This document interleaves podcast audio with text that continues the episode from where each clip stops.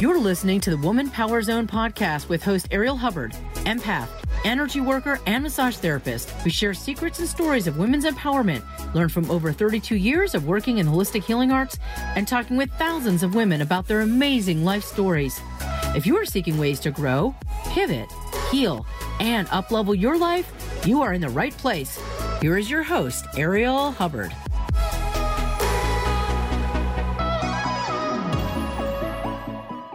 Welcome to Woman Power Zone. In today's episode, we're going to talk about generational wealth and what it is and how people can create it. Do you want to leave a legacy? Stay tuned.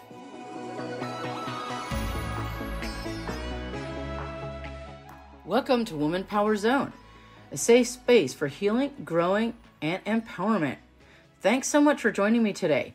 Today, I'm going to talk about something that we may or may not have thought about. And the question is after you have gone from this earth, have you left a legacy? Have you left a way to support or empower people who come after you? Now, in today's context, I'm going to talk a lot about money because for a lot of people, that's what generational wealth is. I do want to make sure at the beginning of the show to say, hey, you're an amazing person.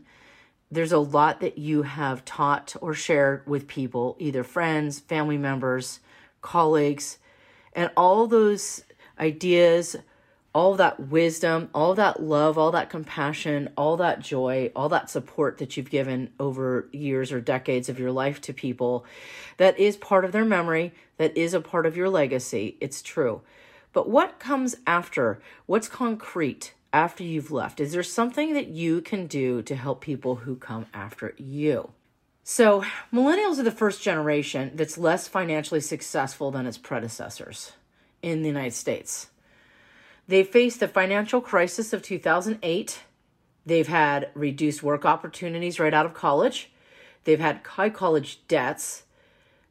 And that's a lot of money. A lot of times people are having more than 100,000, more than $200,000 worth of college debt.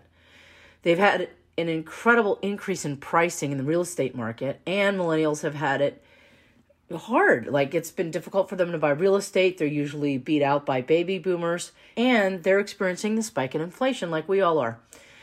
It's up to 10% in many parts of the world. And because of this inflation, we've had increased interest rates because different central banks are trying to reduce inflation and what they're doing is increasing interest rates, which is increasing the cost of debt. So if somebody has a $100,000 debt and then the cost of debt goes up, they have to pay more money to service that debt in addition to paying off the debt. Hey, everybody, if you're loving this show and you want to make a difference, please go to Apple Podcast Ratings and give this show a five star rating. Thanks so much. It's appreciated.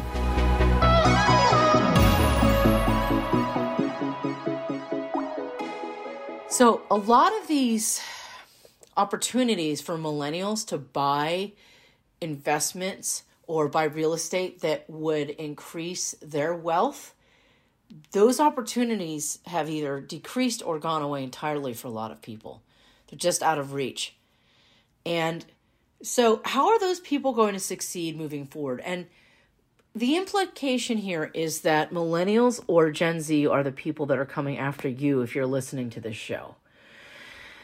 So, and of course, if you want to talk about empowering yourself financially, I do have other episodes about the power of money, and that's important. And those are earlier in my show.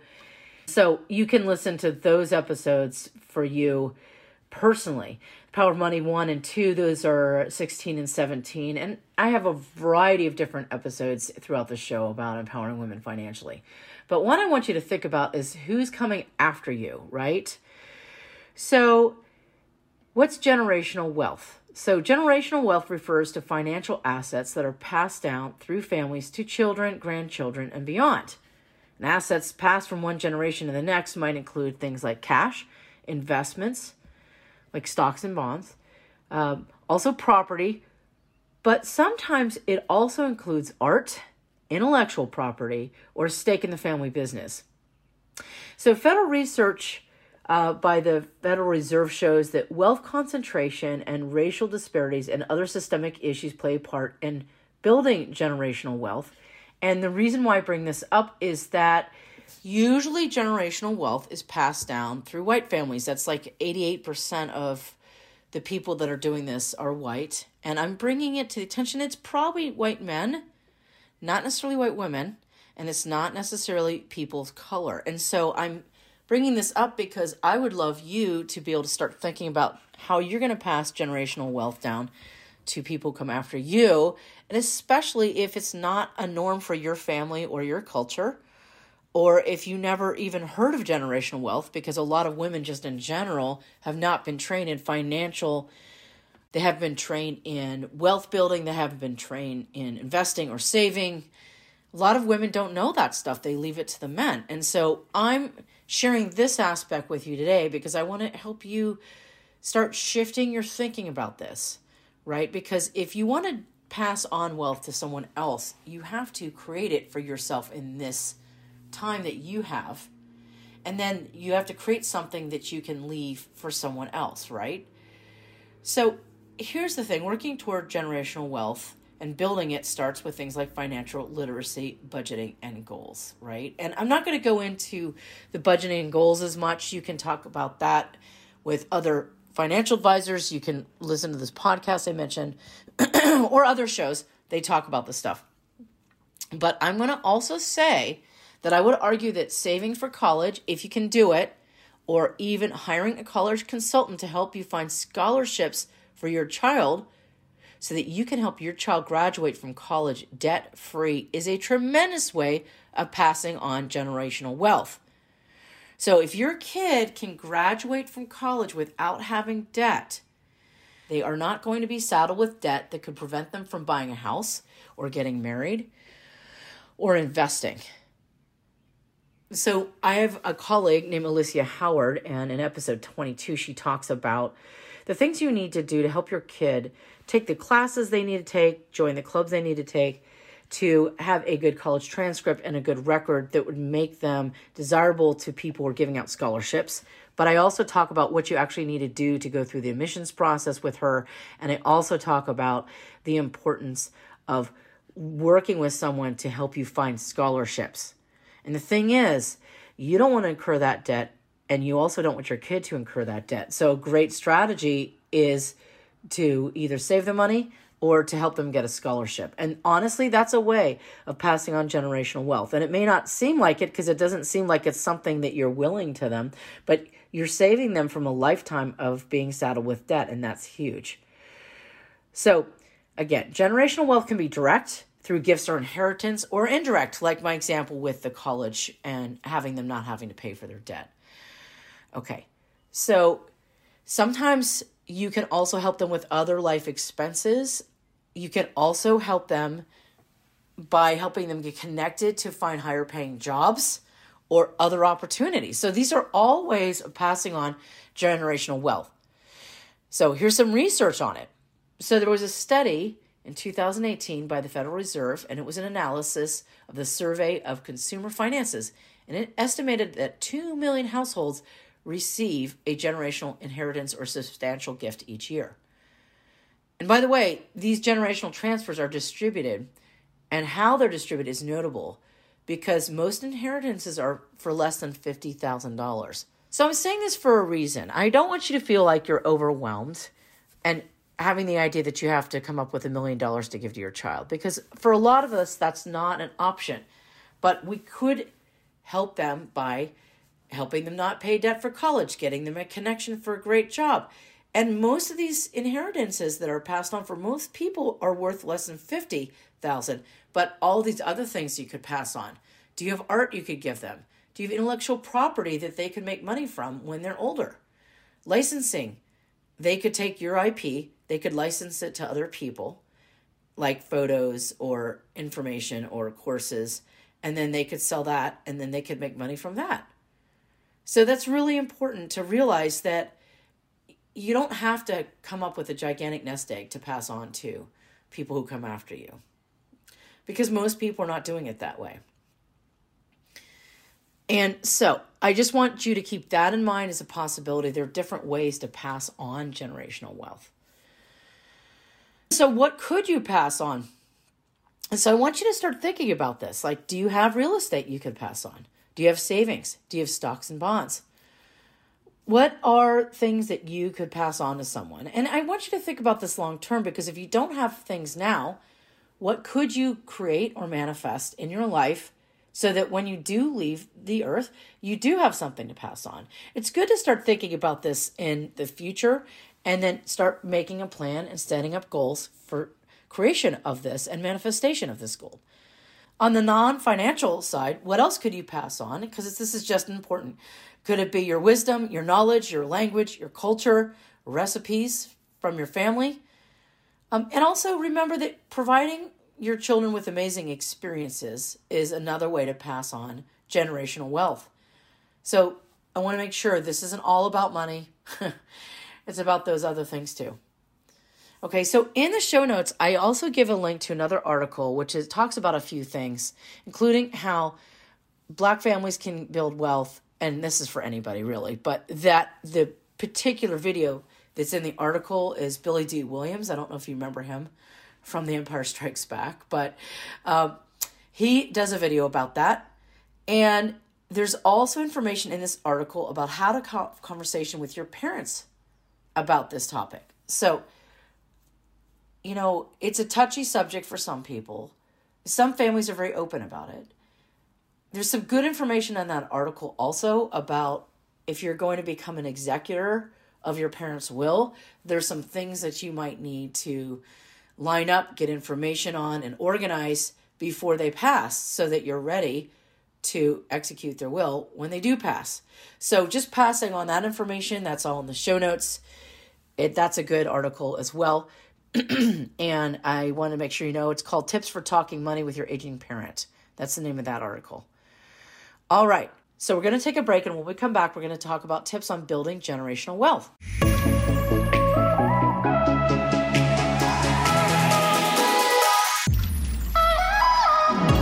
This podcast is sponsored by Hubbard Education Group, creating wellness through education. If you've wanted to learn about being an empath, healing, energy work, consciousness, or massage. We have online and in person courses for you. Find us on Facebook at Hubbard Education Group. That's Hubbard Education Group. Or go to www.arielhubbard.com. That's www.arielhubbard.com. And if you're on Clubhouse, you can find Ariel Hubbard by looking up Ariel Hubbard, A R I E L H U B B A R D.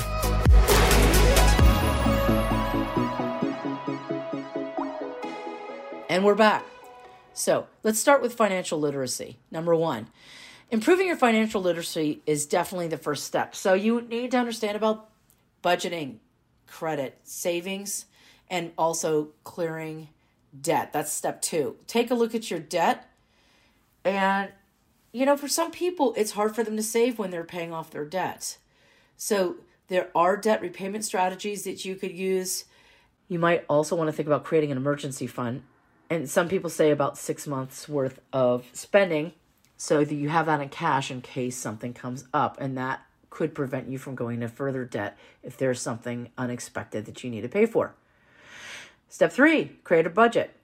So your debt plan's part of your budget but also looking at how you're spending your money will let you know if you can cut some things back. All right.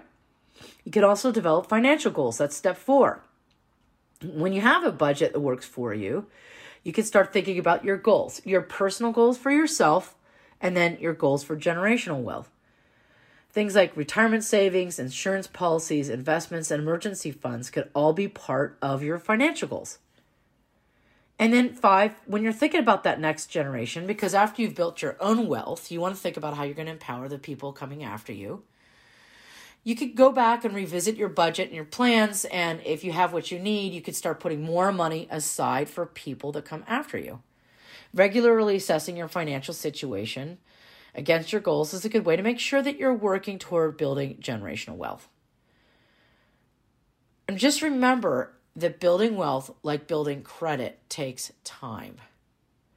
Okay, so just remember that no financial plan is permanent, go ahead and make those changes that you need to. So, just to recap, you don't want to think about just yourself and your life and what's going on in your life. We know this. We know this is important. But you also want to think about what are the possibilities for you to pass something valuable on to someone who comes after you. What you could pass on is financial or it could be cultural. It could be information. It could be intellectual property. It could be art. It could be real estate. But what is there that you could pass on? If you don't have anything now, what could you create before you leave the planet?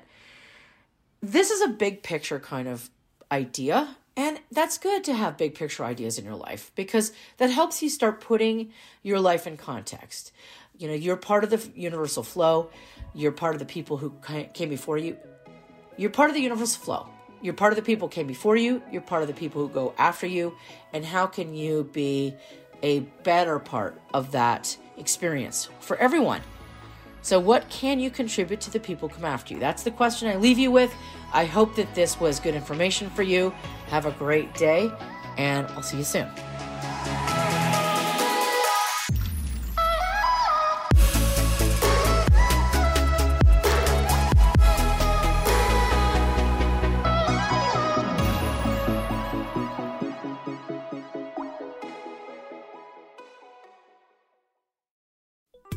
Are you suffering from OIS or over it syndrome? OIS commonly affects parents, spouses, executives, and employees alike. Hubbard Health Solutions can reduce symptoms of OIS, such as stress, pain, unease, lethargy, and a general desire to escape. Ariel Hubbard, licensed massage therapist, customizes a treatment plan that addresses these symptoms and will transform you and your body so you feel human again. Contact Ariel by texting 971 319 2618 or go to arielhubbard.com to learn more about Hubbard Health Solutions. That's Ariel, A R I E L, Hubbard with an A.com.